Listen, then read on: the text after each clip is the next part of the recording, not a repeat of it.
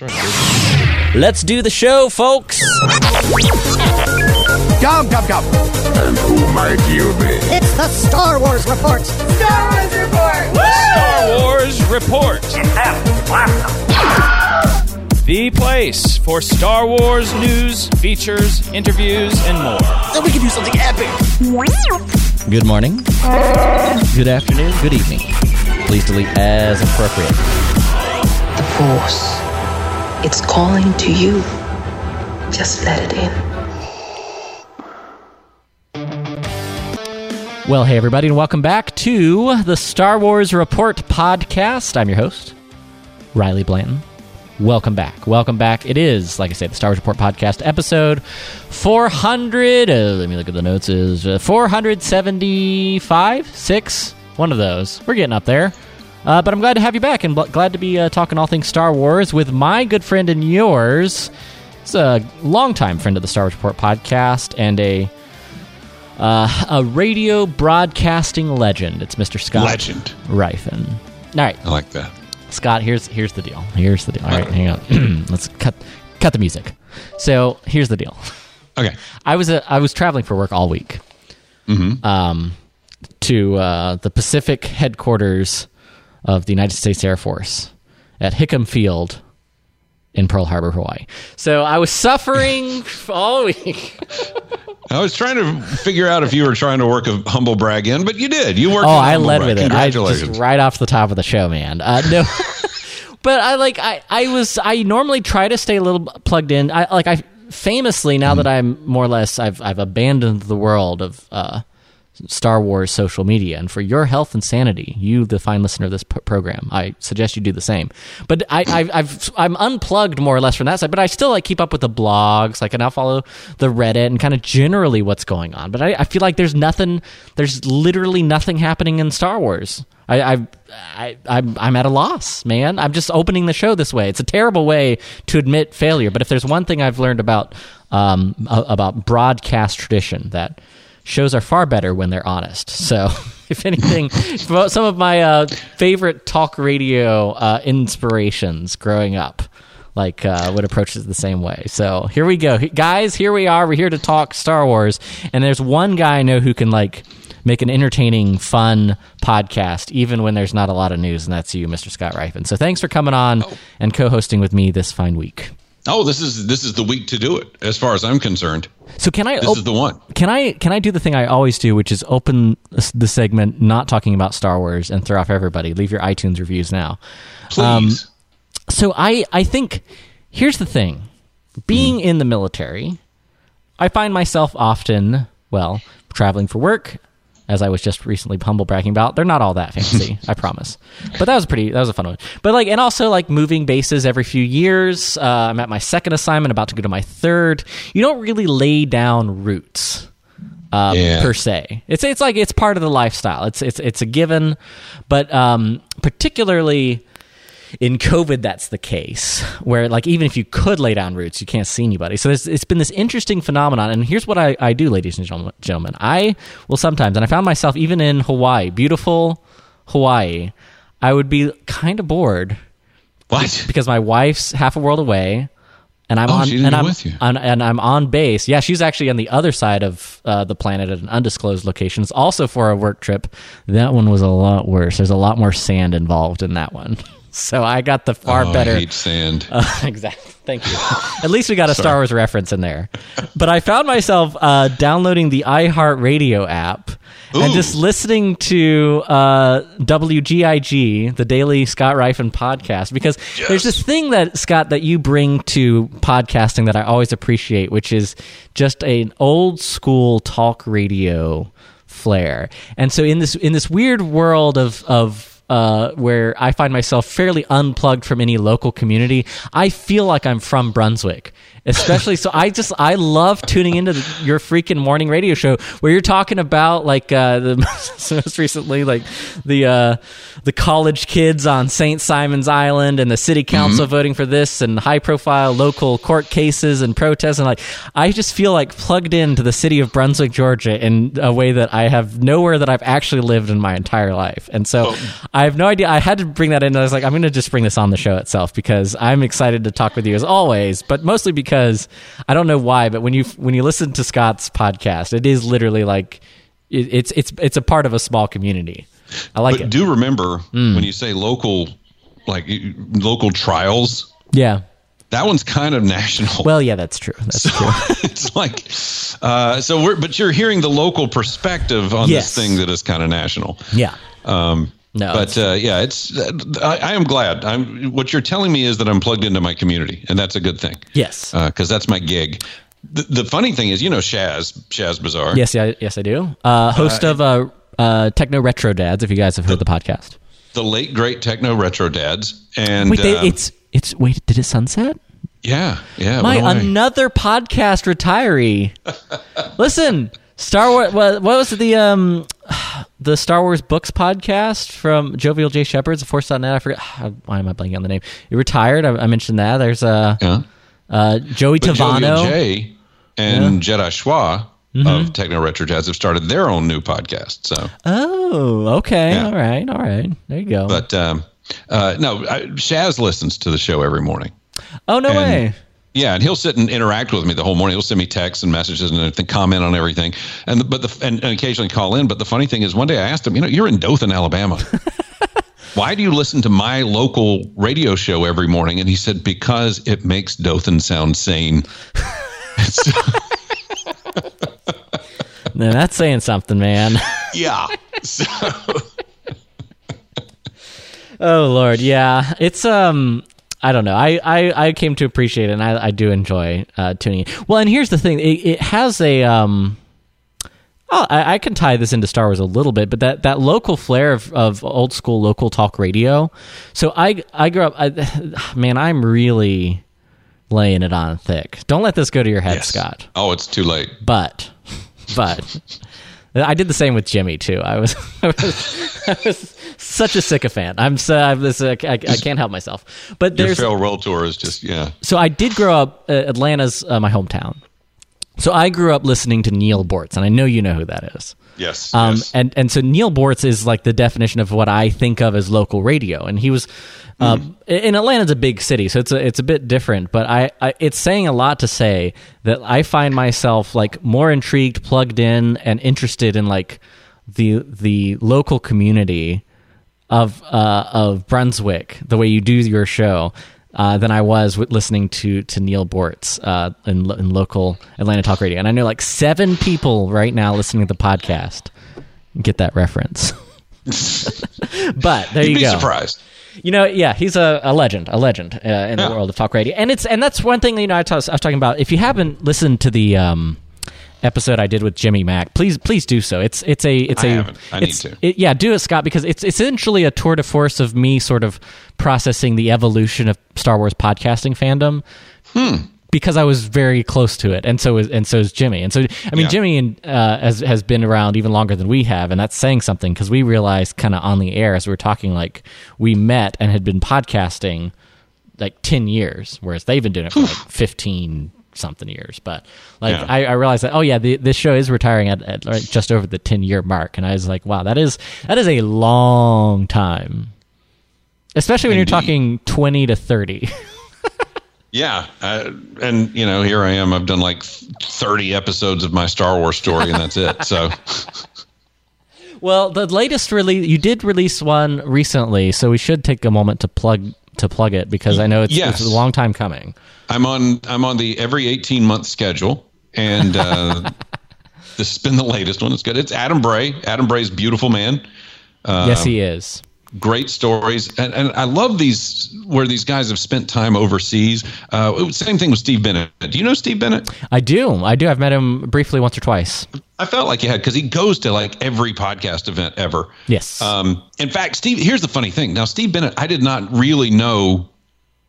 I really didn't know him. Period. yeah. And he reached out and he's like, "Hey, uh, I want to do my Star Wars story." I'm like, "Okay." He's like, "And I'm going to come to Brunswick and record it with you." So, okay. He's so that's a short list. I, I did the same thing. Yeah, you. Yeah, you did. You and Glosson, and uh, but you know, Glosson lived an hour away. You were three or four hours away. He was living in Texas. He came here, spent the night at my house. No and way. Did the podcast with me. Nice. It was Oh. it was I should go back and listen to the episode. Yeah it was it was yeah because it was in this room when this room sounded better than it does, but. Uh, it was just it was the neatest thing because it was like yeah i'm so committed to doing this and doing it well and having it sound good et cetera et cetera i'm coming to your house Nice. okay no, I feel like, and this is reaching back a ways, and, and my Mm-hmm. brain always tends to play tricks on me these days. But um, I believe Steve was uh, like a secondary Steve. There were like two Steves at some of the Star Wars weekends. I think that's where we Mm-hmm. got to hang out some. That sounds right if my memory serves me correctly. he did he goes to a lot of those events he goes to so it would make sense and he Yeah. will just he's one of those guys he's like shaz who will just pick up and travel Yeah. you know we, we did commentary tracks for a couple of the prequel or excuse me sequel trilogy movies shaz and i glosson and uh, shaz would literally drive from dothan it's about five hours away from here he would drive from dothan come over here we'd have lunch we'd record the commentary then he'd go back to dothan it's like, what what are you doing Nice. and and Steve's kind of like that. He'll just pick up and go somewhere. I I can't do that. Like if if if you want me to go somewhere that's more than three hours away from my house, you better make sure I have a place to stay for the night. that is a lot. nice that is a lot of travel. service. Yeah. I've I just don't do I've. I've done that s- similarly. Well, I, and I was trying because that reminds me of some of those early Star Wars weekends days. Not because because I would I would make a huge drive to stay like one or two nights, Mm-hmm. um, but I was also like a broke college kid. Yeah. Like I, I, I still remember you're, you're talking about college kids on, on this morning show and how they travel. I literally would on the way down stop and stay at a truck stop, get some Z's in the car, get up, get up, shower, keep rolling down the road to Disney because all I could afford was the ticket to Disney for Star Wars weekends and like splitting a hotel room with uh, with a friend down there, and like that's that, so. You, if that adds to the representative sample Scott was talking on his on his show this morning that's about right. like how much college kids spend when they travel. So I'm putting don't. I'm ticking uh, one more in the favor of your uh, assessment there. Thank you, thank you. Well, you know the guy that sent the thing back. Talking for those of you who really you're talking about four people listening now that understand what we're talking about. Uh, there's a big event happens in the weekend of the Georgia Florida game, and we are on the north side of the border, so it is the Georgia Florida game and not the Florida Georgia game. and uh, and it basically is a bunch of college kids show up and have a giant five six thousand person booze fest on our beaches every Friday before the game, and uh, many of them are drinking illegally. Almost all of them are drinking well to excess, um, to the point like the girls are showing up and literally writing their phone numbers and their names and their hotel and room number on their arms, so that if they pass out, you can identify them. And You know, many of us in the huh? I was just gonna say, there's a there. If you want like concrete, like measurable evidence of whether or not you're making good life decisions, if you're writing your phone number and hotel Yes. room on your arm, Many of us find that this is potentially damaging to these young ladies, and therefore we we do not like the event as it is. Um, but th- one of the things people keep saying that the objection is, but this makes this community lots of money, and I that's my argument back is college kids don't really spend a lot of money. yeah, And uh, somebody responded and said, "Well, no, we put up 20 kids every year. We spend two thousand dollars on them." It's like, well, that's hundred dollars per kid for the weekend. That's not really yeah. not really making your case. That is so true. That is so true. Yeah, I, I think um, well, I don't know. It's it, and that's I think one of those reasons that um, uh, Star Wars Weekends has that kind of level of nostalgia for me because like it was one of those things that was so much fun, even though I was at a stage of life where like by no right should I just be going and spending money at Disney. like I Yeah. made it happen somehow. Like that, I, it's going to happen. Um, and so that's I don't know. It's it's one of those times that reminds me of of we, we kind of talk a little bit about those times with with Jimmy Max. So like I say, plugged into that that episode. It's a couple episodes back in the feed. You can definitely catch it. Can you imagine if they still had the Star Wars weekends, which I wish they did? Oh, But if they had still Star Wars weekends and you were still a struggling college student today, oh god. and you went down there and you're like, oh, I drove all this way. I, I literally was using uh, an eyedropper to put gas in my car to get all the way down here. Uh, I can't really afford uh, a hotel room. I bought a slice of turkey so that I can eat this weekend, and uh, just I barely made it here. I can afford the ticket. I showered at a truck stop, and I got here and Jeannie, what? Gee, how? Plus, plus what? Plus fifteen bucks. Okay, well, plus fifteen, and pl- plus what else? Because we're going to ride Rise of the. Re- We're not going to ride Rise of the Resistance. Well, we, So I have to pay you fifteen bucks for the privilege of paying you fifteen more bucks to ride Rise of the. Re- Hmm. No, you don't understand. I I I have an eyedropper full of gasoline that I got down here, and you don't. What what are you not getting here? How much? Hang on. How much was a Disney ticket in 2000? Call it 13. I think that's the first year I went to. Uh, let's see. 2013 Walt Disney World. Well, you could get a 10 day pass for $325. What? Holy cow. So the uh Oh geez. So the one day ticket was uh ninety dollars. Yeah, ninety two dollars. Ninety dollars. Hmm, interesting. And then Yeah. and now it's it, it's variable, but you're definitely going to spend hundred and thirty dollars without the park hopper on average. We just bought new annual passes, and we get the good, fancy gold Yeah. that that are for DVC and Florida residents only. okay. So we don't pay the the Do- big price, but we don't pay the little price. Gotcha. Nine hundred bucks. Well, so that's the thing. So Disneyland just rolled out. uh, hang on. Beep. Welcome to the Disney portion of the Star Wars Report podcast. Now, so Disneyland just rolled out. This is the. Pro- I haven't recorded a Mouse and Castle for a few weeks, guys, so I have to get it out of Oh. my system. Disneyland Castle report. has been getting in. Um, the, uh, the the Disneyland community has been particularly pissed off in the last week because I've noticed some analysis of the Disneyland Magic Key passes, their new annual pass system. Yeah. That um, when you purchase them, they say you get this many reservations at a time, and then when you use up a reservation, you can then make another one. So essentially, um, that's pretty much how the system works, uh, unless it's at capacity. Now, what they didn't mention was in the fine print, they don't mean at capacity like the traditional total park cap. What happens on Christmas and New Year's and Thanksgiving? It's very rare for Disneyland to to actually cap out. They mean reservation ca- capacity, which is an unknown smaller number. But if you have a the top tier thirteen hundred dollar Magic Key Pass and you log in, the reservations that are open to you uh, no, are like a handful of days in October, a handful of days in November, almost no days in December, and none of them are weekends. So you could be paying thirteen hundred dollars for your annual pass, and you still don't have the privilege to uh, actually make a reservation. You have to purchase a normal theme park ticket, which when you do, magically, the, a lot more reservations are then open to you. So there are there's a larger block of reservations open to non-annual pass holders in a dramatic shift, particularly for Disneyland. And listen, Disneyland is my sort of like um, it's my pet favorite park. I understand objectively objectively that WDW is vastly superior, but there's a special place in my heart in my heart for for Disneyland, um, and I think there's just a heart to the park that you can't really you can't really describe very well. It's just sort of an uh, a an aura, and by that an aura of orange groves that have been chopped down a long time ago uh, in service at the parks. Anyway, um, And there's a Waltness to it. Yes, it you know it's the original park, and there's just a there's a and, and to me call it uh, uh, obscene. Um, I don't know loyalty to a to a brand image that's long since died, but there's something about it being the original Walt Park. So I, I love Disneyland. I say all that to say it's it's officially transitioned into the annual pass holders. You don't buy an annual pass to be able to like, you know what? I'm going to go to Disneyland tonight, which is why you used to buy an annual pass. Yes.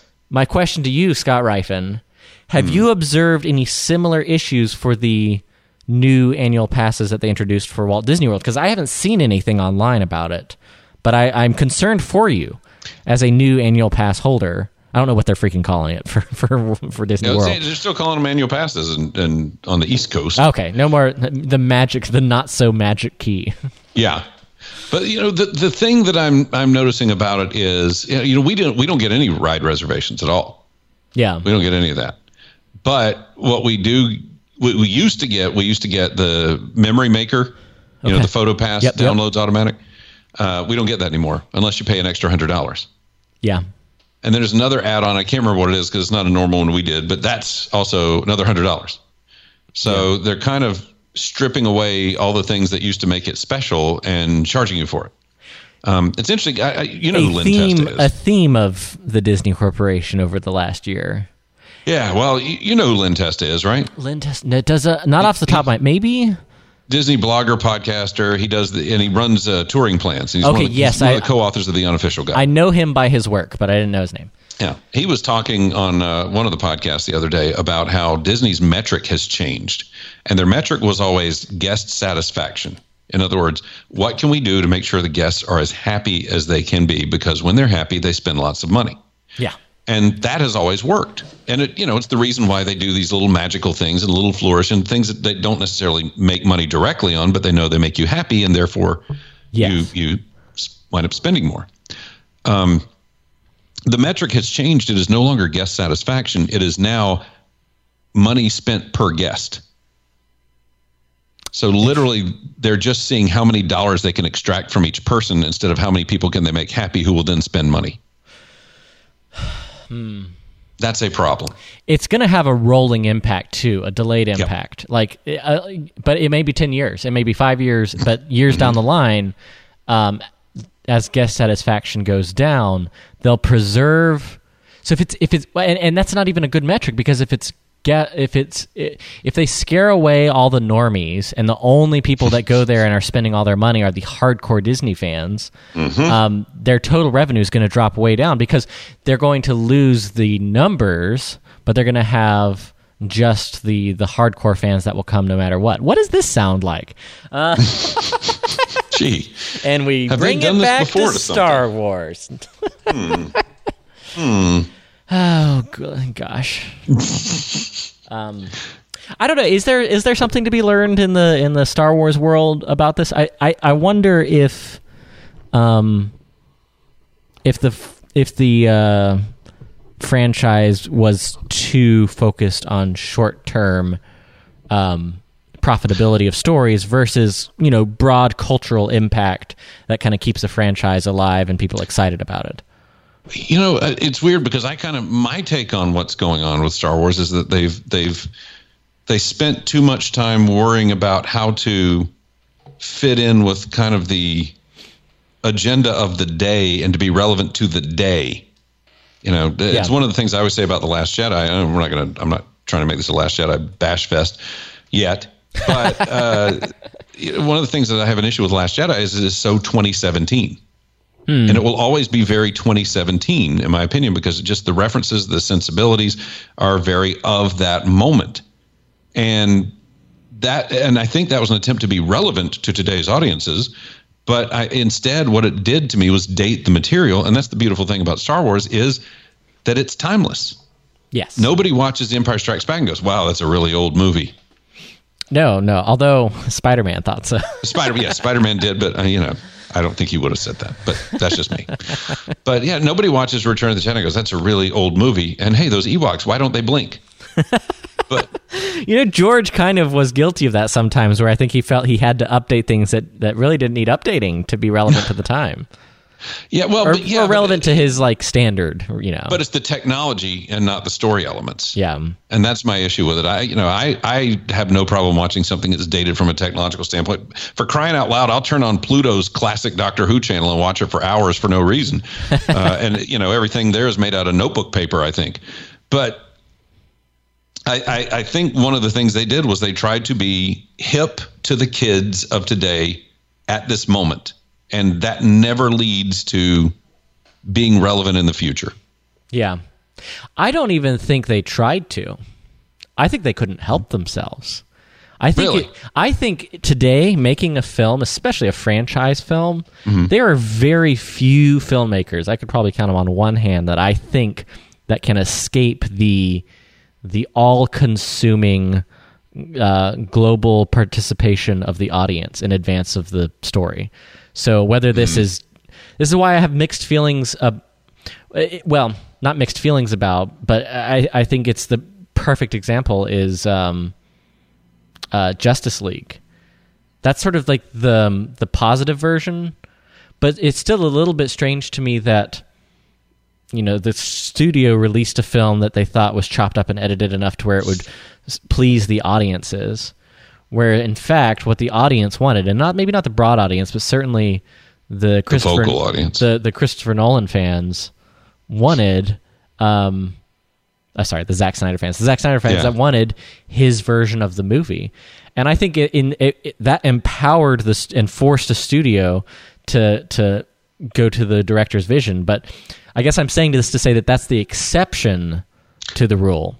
I think no, no, that let's let's explore that. okay, Let's explore that because one of the things that I have heard said about this, and I want your take on this. Okay. Because I, I don't know that my mind is made up on all this, but one of the things that I've heard said about that is that the the release of the the production of and release of the Snyder Cut basically told fans you you are now enabled to behave poorly. Yes, and I've heard that take several times. Uh, Sonic being another example where they completely changed the visual look of the character because of the outrage of the fan community. And and I, I think it can certainly be said that a number of Star Wars fans have behaved poorly in the sequel era. Yeah, well, so I, I I'm glad you asked, Scott, because I think in in the um in a universal maxim, one of my favorite things to say, and one of my favorite things that that you're able to do in your show, even when you delve into the world of partisan politics, is that mm-hmm. two things can be true at once. One, Yes. the it can enable the bad behavior of fans, but it also perversely, in this weird way, enabled and forced the studio to take their freaking fingers out of the pie and let a storyteller tell a story. It's this, it was hmm. this, and that's where I see it's kind of the exception to the rule because that does, isn't what usually happens. I feel like the stu- it's normally the fans pressuring the studios and the studios being like, well, what's the pulse of what the kids want these days? And people in hmm. their suits in the ivory towers try to, to, to like project what the culture wants so that that impacts the movie instead of a great movie impacting the culture. It's this it's this self-licking ice cream cone that produces horrible franchise movies that we've had for the last few decades. Now you're making me want to start the hashtag release the Gareth cut. Right? I mean, Yeah. I, I'd be curious to see it. I would love to see Gareth Edwards' cut of Rogue One. I'd love to see it. Yeah. Yeah, I'd, I'd be interested to and, I'd love, I'd love to see what all the scenes that are in the trailer actually were going to be. yeah, I still remember her like sprinting on foot on the beach with the like the Death Yeah. Star plans and a laptop. Like there's there's this whole other uh, direction that movie could have gone, but Yep. I don't know. I think that's if if I were to uh, to kind of really focus the point home of what I'm talking about. I, I think when when you look at the Last Jedi, I'll never forget watching the um uh the behind the scenes documentary, and I see this confer- It's this shot. Uh, it's stuck in my mind viscerally of um, Seared. seared. No scarred. No it wasn't like that. But it was um it was a couple of the producers i think kathleen kennedy was in the room but it was rian johnson who was kind of at the corner of the conference table. And he was scrolling through his phone. And and he kind of he did that sort of little slight giggle when you've been scrolling through what well now TikTok, but I'm sure it was Instagram or something like that or Twitter, and he's like, "Eh, look what these guys said," and he picks up and shows. We've all had this experience. We see something funny, a meme or something. He picks it up and shows it to everybody at the at the at the table, and I just it really stuck with me because it made me realize just the level of visibility and access the fan and, and here's the deal the online twitter fan community has to these creators not not not the average movie going public but the subset of um, fans that are active on twitter now The the amplified voices. Yes, the amplified voices. And the voices that are amplified necessarily mean other voices are diminished.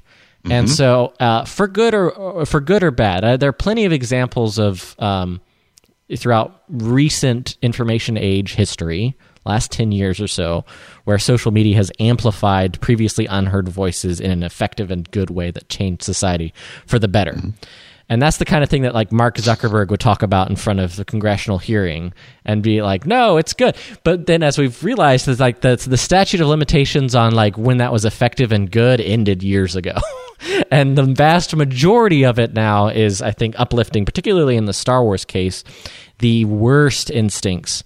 And this is not on a particular political side because I'm sure if you're listening to this podcast, you might be thinking, yeah, insert these people on Twitter are the worst.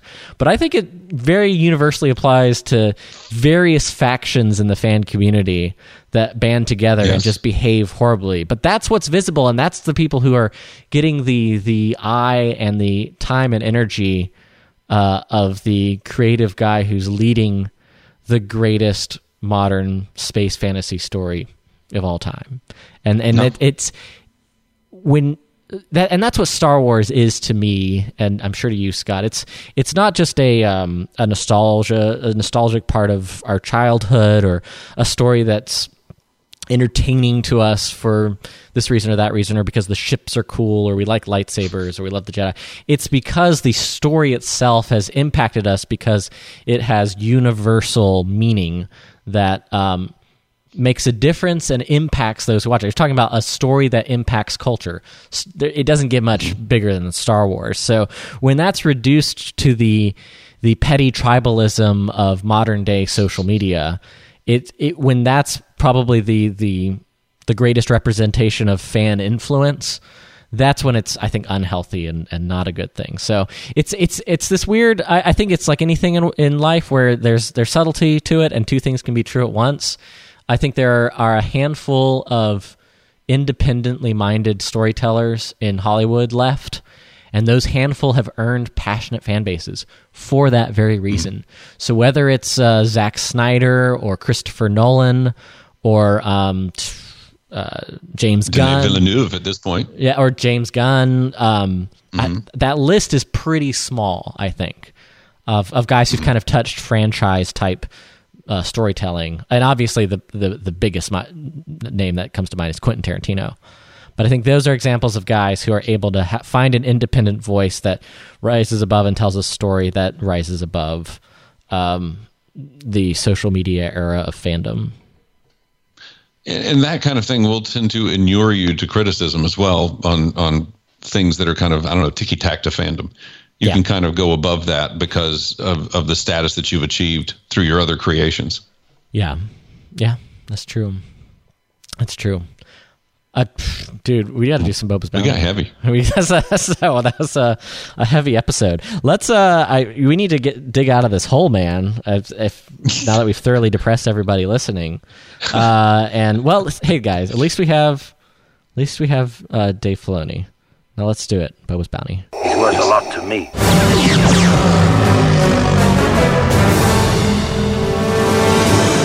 As you wish. I'm continuing my tradition, and no surprise on this week's episode that has been fairly Star Wars light. We didn't even talk about the one new story I I put on on the notes when I saw so Oh, little yeah. news. You know, we'll do, we'll do that. So uh, forget what you heard a second ago. We have something to report. Closer, I have good news. Data brought to us by the Bothan spies. can send a clear transmission. There it is. Listen, listen. So we have we have reporting. Our Bothan spies have confirmed, unofficially, but kind of officially, that uh, Hayden Christensen. Listen, this is out of a, a, a Tumblr fan blog from 10 years ago. Hayden Christensen is returning to Star Wars not only just for Kenobi, which we knew and makes, you know, kind of perfect sense, but the Ahsoka series. Scott, your reaction?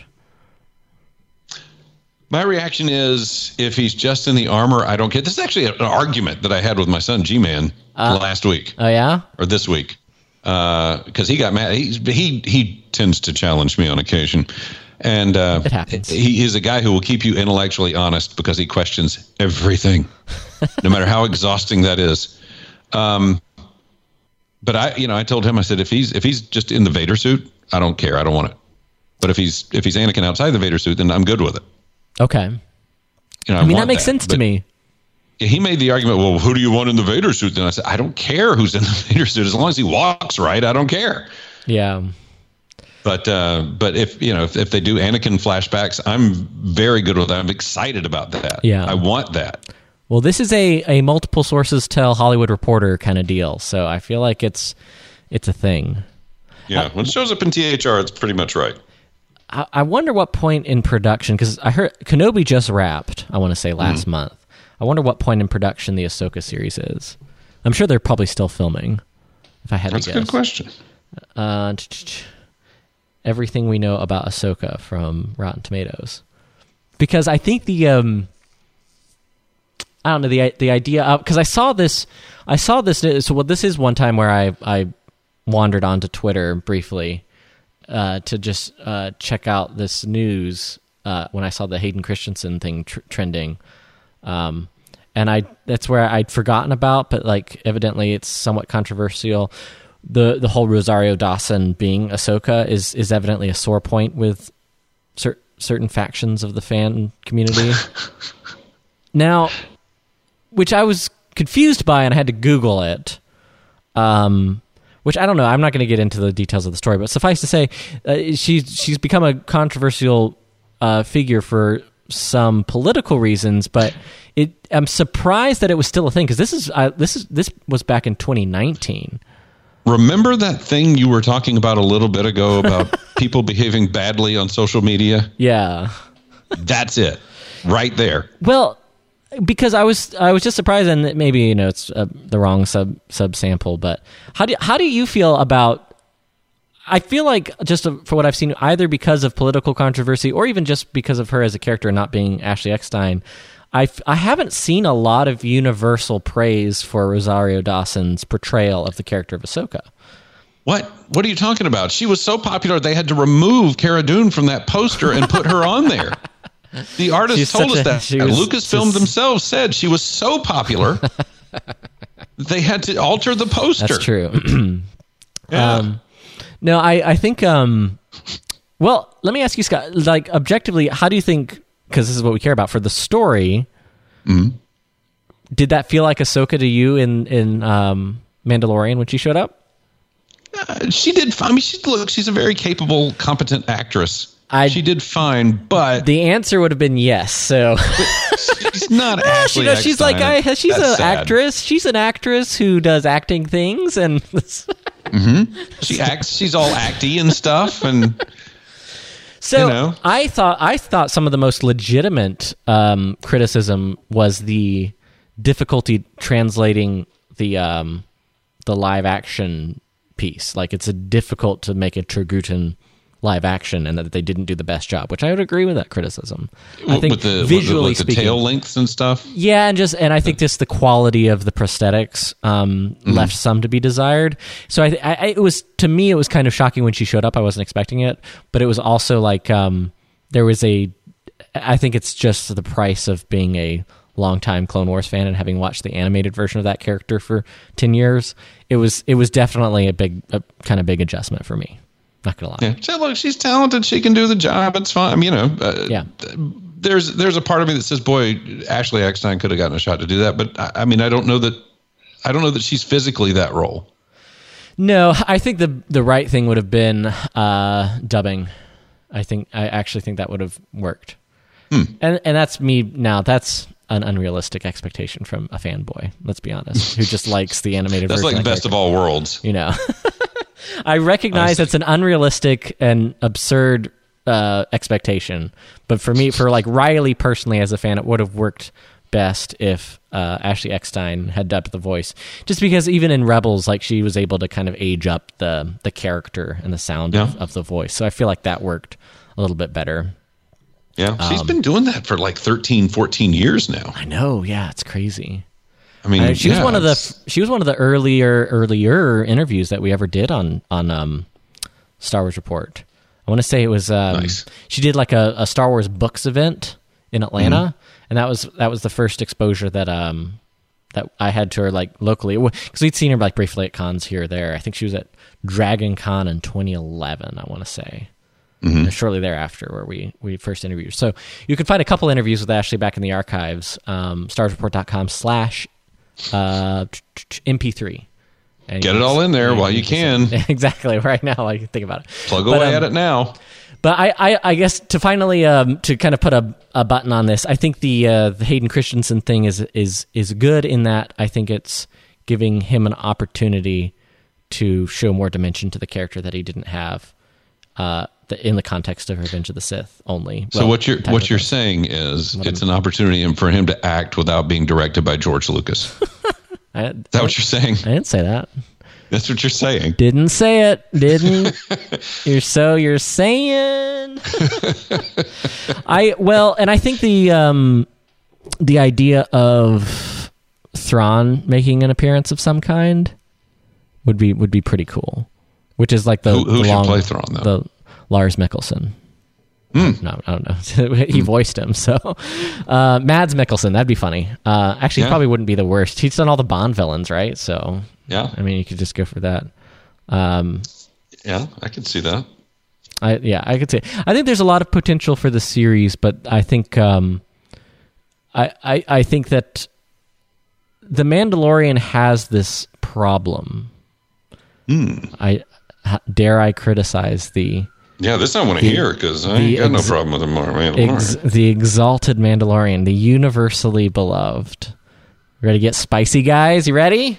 oh, I have I have a problem. No, I don't have a problem, but I I do think it falls short in the area where sometimes the tendency to bring in characters um uh f- doesn't tie them into the story in the best way. Characters and locations where it tends towards the hey look here's a cool cameo over that. Now, I actually think they did a good job with Ahsoka. That's uh, uh, Ahsoka because she was tied into the story of Grogu and kind of gave some context to the character for the Mandalorian. I think that was helpful. I think a more direct role where she kind of led or introduced Luke Skywalker's character more directly, tying her in with other existing characters would have helped.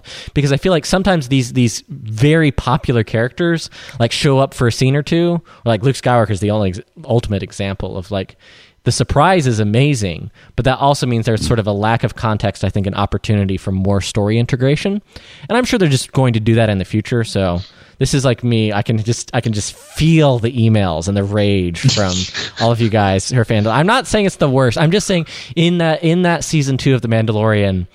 It, it sometimes fell a little short and like here's the cantina there's the, it's cool right it's the cantina there's a krayt dragon man um you know it's like remember those yeah. So- I did, you know, but I did. I felt like the Luke.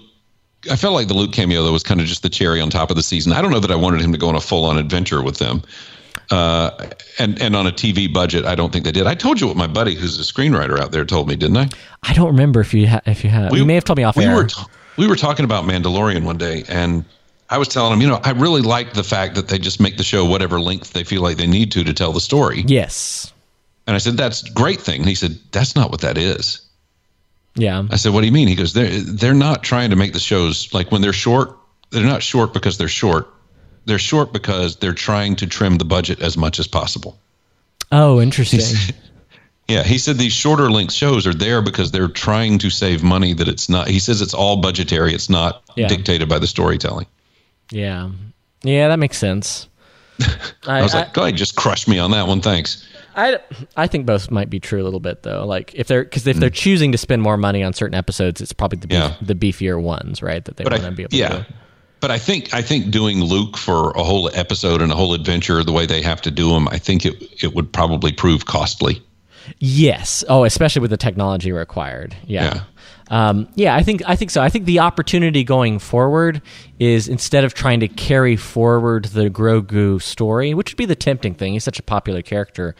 If if if Luke and Grogu sort of become the um, the thread to which we look forward to that's alluded to that they put like some pretty interesting building blocks i could where luke and grogu kind of enter at a later point for whatever kind of you know avengers unifying story that they tell where they're kind of all if they be if they become the thanos of the star wars cinematic universe on disney plus constantly alluded to this like ever growing maybe like the opposite of a threat but this this this ever present Spectre. you know specter on the on the horizon. That'd be pretty cool. Um, and especially if the technology comes along long enough to where whatever this final you know like i say avengers movie that tells the whatever rangers of the new republic plus ahsoka you know luke is the actual freaking we get the the luke movie that everybody wants that'd be pretty freaking amazing Or just make Luke part of the volume, and then you can have him in every episode of everything, and you did it cheap, and you're good. You're done. That's also true. Yeah. Uh, yeah. Well, I, I had to touch base on that. All right, let's now. Now we're ready. Now we'll move to Boba's Bounty. He's was a lot to me.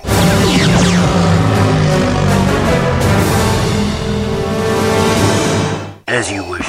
You know, I'm glad we did. We actually talked some Star Wars. Look at us. Look at us go. Yeah. We can do it. Um, I wanted to continue my tradition that I started last week, Scott, of not talking about Star Wars on Boba's Bounty because I can, because it's my show. So what the hell? No. Um, the I'm in the midst of uh, reading for the first time the Harry Potter books. Oh wow. Okay. Now, I actually don't know if you've read them, Scott, and I have the suspicion that you either have read all of them and enjoy them, or like don't like them at all. I don't feel. I feel like you're not in the middle on the Harry Potter books, uh, but I'm just guessing. the truth is Drum roll. that uh, w- when they first came out, I had a buddy who I worked with who was just in love with them. yeah, and and I always said, well, I'll have to get around to those one day. And uh, then the movie came out, the first movie, yes, and I came out of it very unhappy and very dissatisfied, just because there were some basic storytelling flaws. Uh, one of the main wit, the main one of which was that the hero never acts, but is always acted upon. Oh, and that drove me nuts. And uh, I came out of it going, I that I don't like that because of this, and they and everybody kept saying, yes, but if you just read the books, you'd understand. And, and that pissed me off Yeah, because the word adapt means to change in order to fit another yes, you know element. Yeah. So when you adapt a book to film, it should be able to stand on its own as a film, and you shouldn't have to go. But if you read the book, you'd understand. Uh, so at that point, I did sour on Harry Potter. interesting because you're. I'm. I'm just going off of memory, but I. I can. I can definitely see that it does kind of break that that rule. They. f- They fight a troll. It's it's very much the first Harry Potter book also reads kind of like a, a, a British Enid Blyton children's story, um, in in that it doesn't sort of have the that core myth. It has a lot of other sort of mythological core elements, um, but that is that is very much the case. It's interesting because you then move to and it, did you watch the movies? I'm assuming. I watched the first movie, and then I just gave up on the whole thing entirely. Now, G-Man Oh, interesting. loves them. Okay, And here's the here's the weird one, okay? Because I was actually looking through. I found some photos online that were rather, um, they were concerning to me about my son. uh oh. They're not that kind of photo. Okay, all right. but uh, he has this obsession where he loves Harry Potter, he loves the books, he loves the movies, um, but he collects book seven. Oh, interesting. He doesn't collect the other books. He has one copy of each of the other books. And I found the photos the other day. He has 32 copies of book seven. Okay. That's amazing. He has British, he's Australian, he has hardcover, he has paperback, he has 32 copies. He has a Spanish copy. Nice. 32 copies of book seven. That's that's that's. Don't know why. You know, well, some people like just collect st- certain Star Wars characters. Yeah. well, he collects one Harry Potter book. It's kind of interesting. Well, I think um, I'm trying. I honestly don't remember because it's. I've been reading through it very slowly, so it's been like six months since I read the first book, and I have terrible memory. But um, I, I, I more I put it down, and then it'd been a while, and then I just read Chamber of Secrets, Prisoner of Azkaban, and Goblet of Fire on the last uh, like two months. Wow. Um, and um, I'm, I'm I'm doing mostly audiobook, which are re- they're really good. Jim Dale is the uh, performer, and he does an amazing job. But the the interesting thing uh, I talked about last week on um, uh, what makes the book so special, and I think why I've I've surprised myself by how much I've kind of gotten into the Harry Potter thing. I just kind of always was like, it's too late for me. I liked the movies, whatever. But I finally decided, like, no, I'm going to sit down. I'm going to re- read them. Um, and I think what I talked about last week, guys, um, was mostly about J.K. Rowling's uncanny ability to tell a a, a simple story of, with simple characters and simple motivations. They're, they're uh, uncomplicated in their friendship and in, in, in their life, um, and uncomplicated and very kind of. Um, people often like make jokes about Harry Potter and it's how close it is to Star Wars. Young boy raised by his aunt and uncle, you know, called to adventure by a gray wizard. Who, you know, it's like yes, yes. There's a lot of similarities to the the hero's journey thing, but um, I, I liked how Luke took the train to the Jedi school and yeah, that's true. Um, but I think what uh, I, and last time I, I just was reading Prisoner of Azkaban last week. This week I finished Goblet of Fire, and um, what I think J.K. Rowling has done remarkably well in the books that is is not in the movies is sort of a um, is the family element that's uh, that's missing from the movies. And Scott, I know you haven't seen them, but it's the um, Harry Harry becomes a part of an adopted family in the Weasleys and an adopted family at Hogwarts, and that really takes a dual shape where they kind of are parallel, complementary uh, family units, and what I love about them, particularly the idea of Hogwarts itself, is this this stalwart tradition that is deeply good, flawed at times, but deeply good, and it compares the um, uh, Dumbledore and Hogwarts awareness and belief and um, and support of Harry as he begins to encounter and discover that the the you know the evil Emperor Palpatine, aka Voldemort, is alive and and making a return and gathering strength and gathering his forces in shadow. And as they're learning about this, and as Harry discovers this by way of his unique fateful tie to the ultimate villain, you see um, an an ancient good, an ancient tradition that is the school of witchcraft and wizardry, that is Hogwarts. Um, that I is- particularly like the moment where they gather everyone and say, somehow Voldemort has returned. I was waiting for somehow. Well, you laugh, and that's kind of actually does happen. But, um, but, but the the, uh, the there's this contrast, Scott, between between what Dumbledore represents, which is the old ways, but the old ways aren't bad, and I kind of like that because the um, in in today's cultural world and even a lot of today's storytelling, old or traditional means bad. And, and it can, but I think what it recognizes that certain cultural values that are expressed in Hogwarts that are very traditionally British, very Tolkien, very, you know, uh, very uh, World War II. It feels kind of like you could identify with the British spirit and um, uh, my poor brain here late on tonight. I don't know why I'm blanking on Winston Churchill. Winston, you, uh, it's sort of like Winston Churchill flavor. Um, Dumbledore is this stalwart against the rise of evil, and he's facing it and realizes it.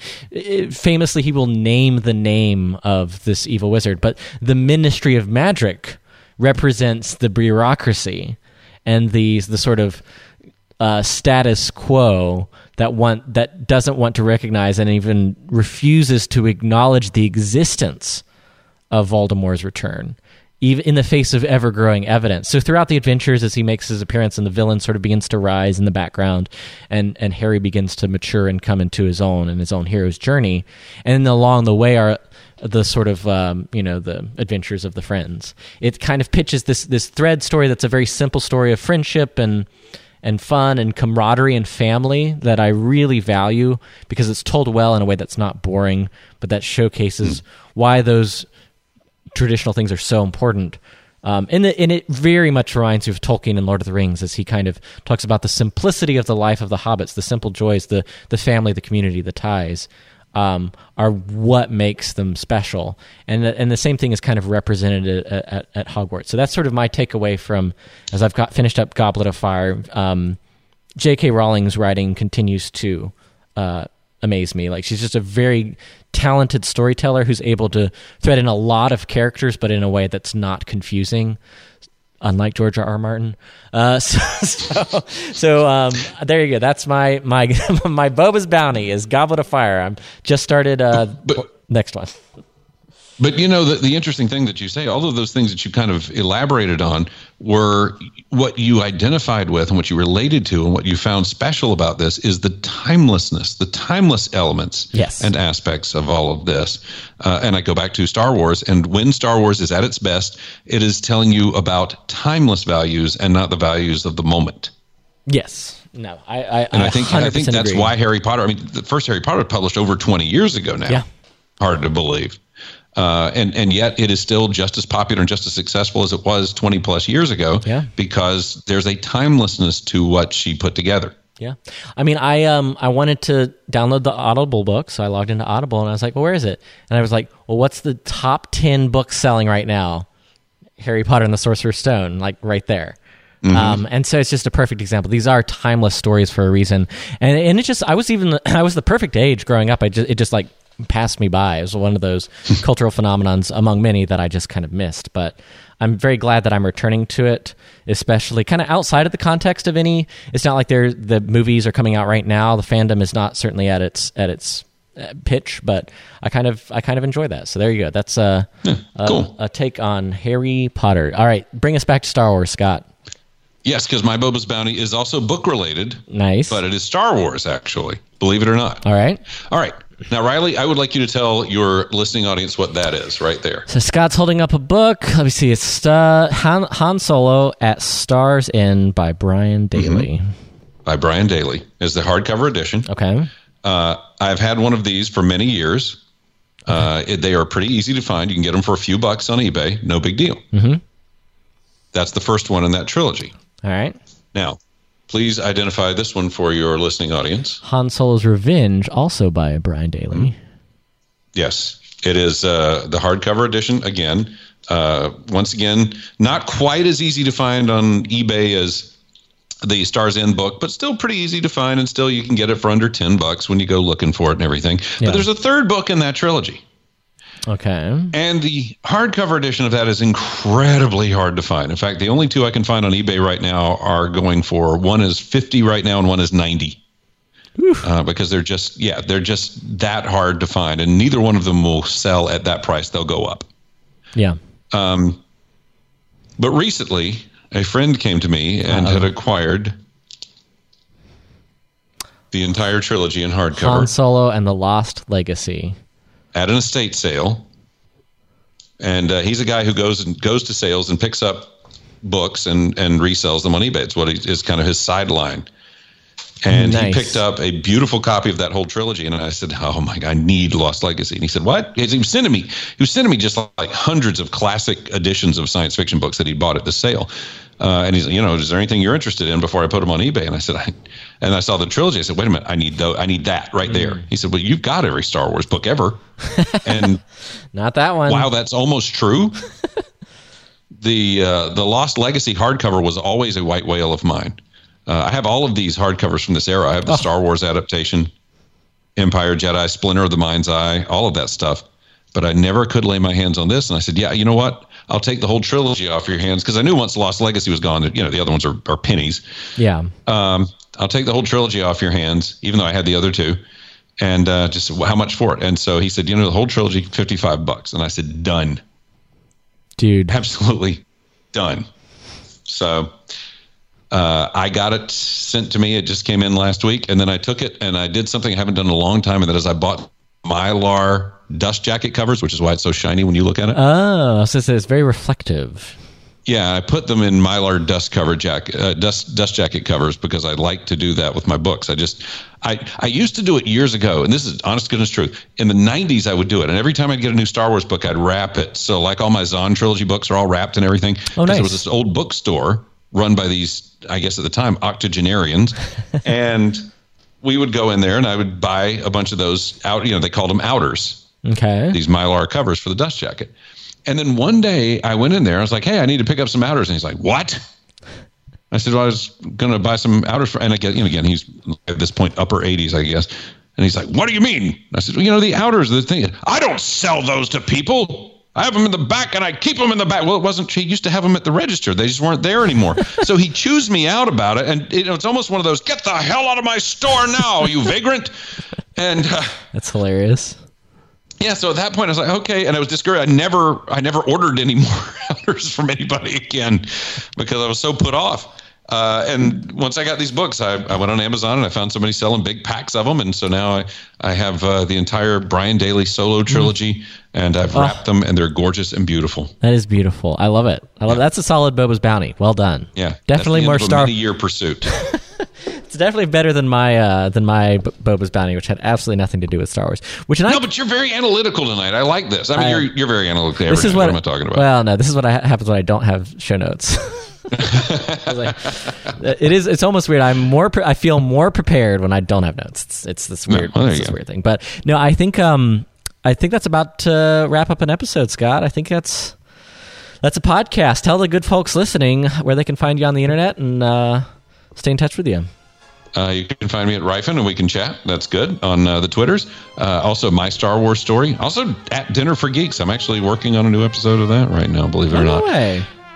And uh, uh, you can find me, Scott Ryfun, the podcast, the daily podcast that you were just referencing this Yes. earlier in this episode. Uh, that is just go to the iHeartRadio app, which is free, and type Scott Ryfun. You'll find it, or under Apple Podcast, Scott Ryfun, and you'll see it. Oh, nice. And uh, that's about it. Nice. I didn't realize it was on the the old Apple. Oh, I. I listen on the iHeart, right? But yeah, there you go. Uh, check it out. it's a lot of fun. Feel like uh, be like me and feel like you're a local member of the Brunswick community. Watch out, Scott. Like all of us who like listen to the podcast but live hundreds of miles away are just going to show up for your school board meetings. Like that's a thing now that everybody does. Do it. I don't blame you.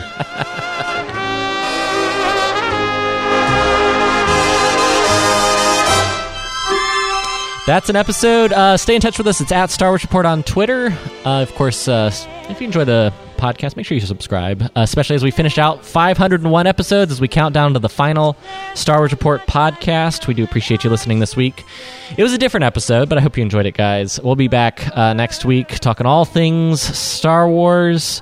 I'm working on. Uh, I need to follow up. I've got a follow up text to do, but I'm going to say it on the show, so it'll make me. Uh, Steve Glosson working on getting Steve Glosson back on the program here very soon. So stay tuned. Uh, make sure that you can shoot us an email, Star Wars Report at gmail.com. Makes it real, real easy. You can also, uh, I'm not, like I say, I'm not really on social media much these days, but uh, you could still, uh, you can stay in touch with the Star Wars Report itself. It's also on Facebook, facebook.com slash Star Wars Report. And then email's the best way. I'll do a last little plug uh, Substack. Occasionally, I'll write my thoughts on all things pop culture and sometimes just what's going on in life in a more long tor- uh, long term, long term, contemplative, as you say, Scott. What do you say? It was analytical, analytical format. Yes. It's uh, RileyWrites.substack.com. Uh, you can check it out there. I've had some fun stuff, uh, chronicling Disney trips and fun stuff like that. So check it out. Until next time, guys, may the Force be with you, and remember, many Bothans died to bring you this podcast.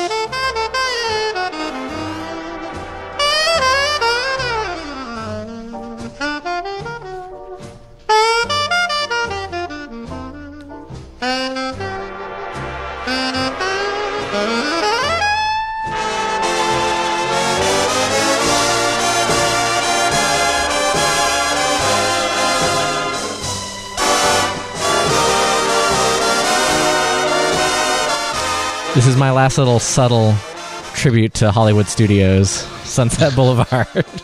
I thought you were playing It's Been a Long, Long Time because you didn't want me to rap the Ewok stuff with you.